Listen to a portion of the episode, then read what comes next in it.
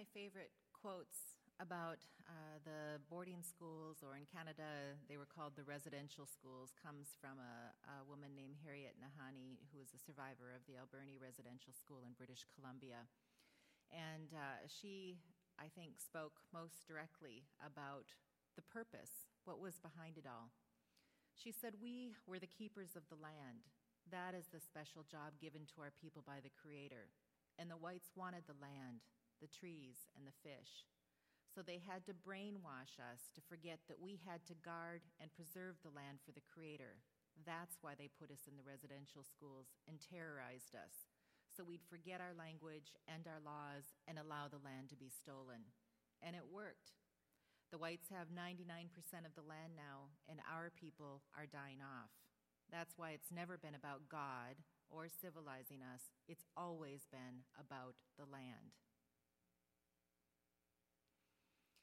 If you eradicate the culture, the young ones are not going to grow up with a spirit of resistance, a desire to protect their homeland. It's a way to keep the population subjugated so the land can be exploited.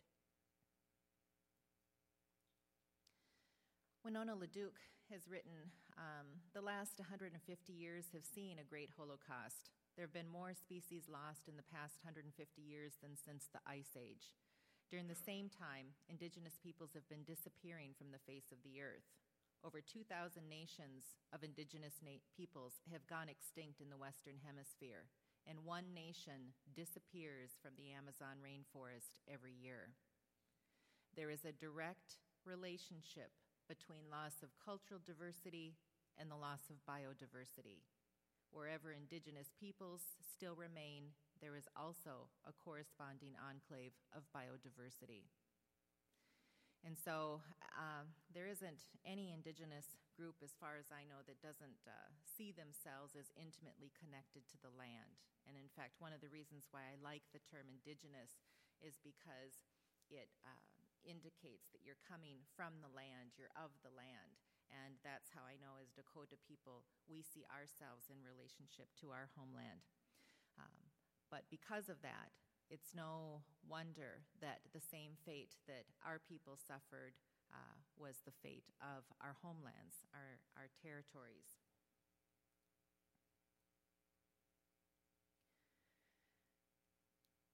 So I, we came into uh, Seattle on Friday and had a chance to spend some time down by the waterfront and the tourist shops. And uh, it was clear to me that people here are in love with their city. They're very proud of Seattle. And so I wanted to show this image and ask you how do you feel when you see this image? Are you filled with pride at the beauty of your city? Do you marvel at the accomplishments of modern civilization? Do you believe that this is a reflection of societal progress? I see some very different things when I come in. One of the first things I try to do is imagine what the land looked like before the city destroyed everything. Part of what we're battling is uh, I guess, a contest over, over worldview. How do you see the land? How do you see your relationship to the land?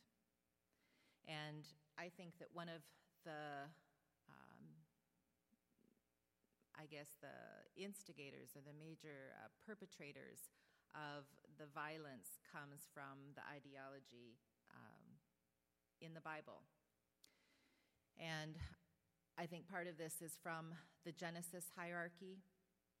Genesis 1:28, God blessed them and said to them, "Be fruitful and increase in number, fill the earth and subdue it. Rule over the fish in the sea and the birds in the sky and over every living creature that moves on the ground." And I don't know um, I don't think I could convey the harm that this worldview has done too strongly. I come from a culture where we, in fact, I greeted you and I said it at the, at the beginning, all my relations, all my relatives. That phrase, um, I think, embodies Dakota worldview in that it uh, reflects a relationship with all of creation. Our job as, as human beings while we're living on this earth is to maintain good relations with all of creation, not to subdue, not to rule over, not to steward, even. To live in good relation. And you can't do that from a position of superiority where you believe you're on top more and you have a consciousness or you think. We believe that all life has a spirit. And it wouldn't have been so bad if it was just confined maybe to a specific territory, a specific geography.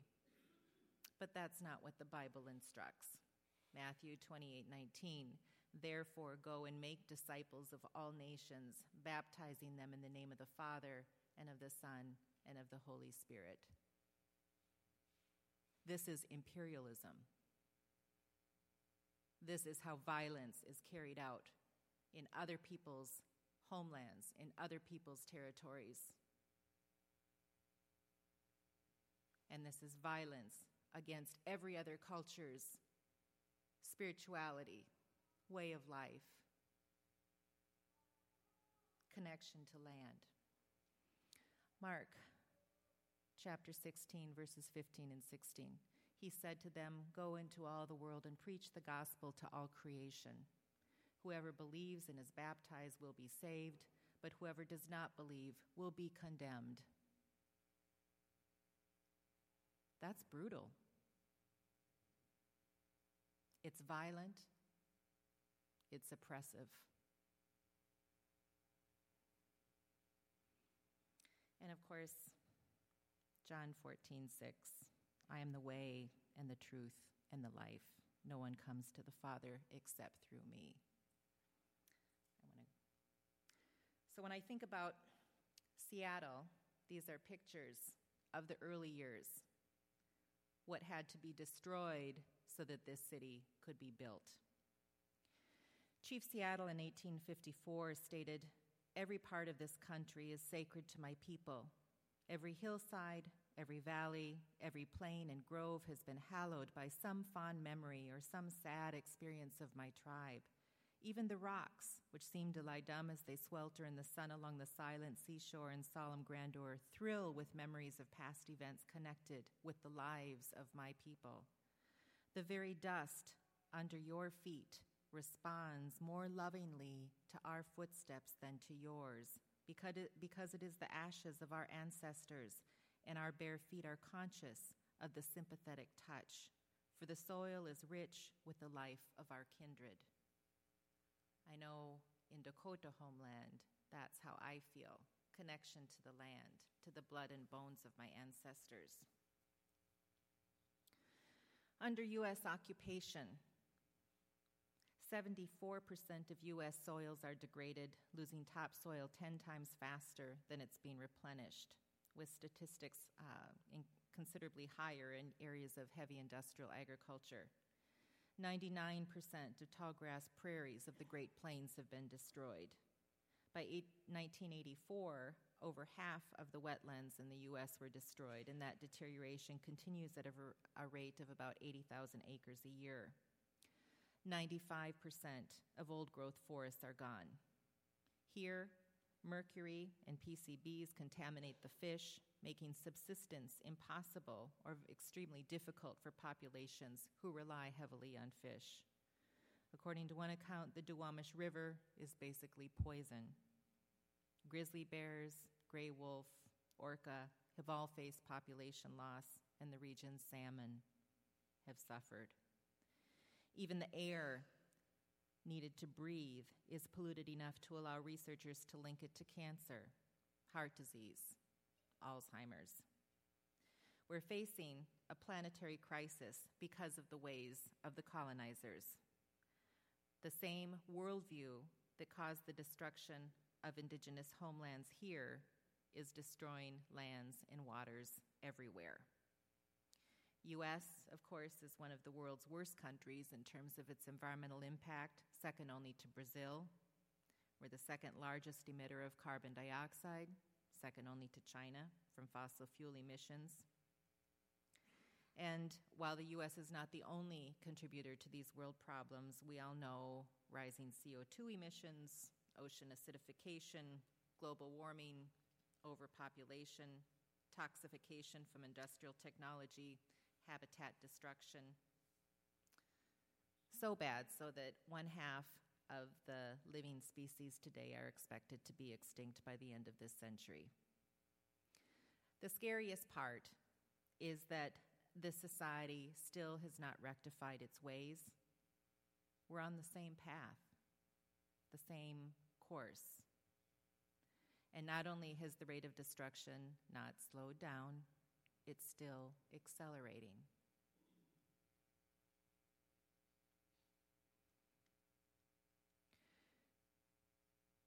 Like with issues of genocide and issues of ethnocide, the magnitude of the harms done from ecocide are overwhelming. There are no easy solutions no easy fixes except that we need to stop. We need to stop industrial civilization. From my perspective, the fight against colonization is also the fight against industrial civilization. But it's the mentality, the worldview, the religious perspective that has allowed the genocide that has allowed the colonization that also supports industrial civilization. So, on that less than cheery note, I'm going to turn it back to John.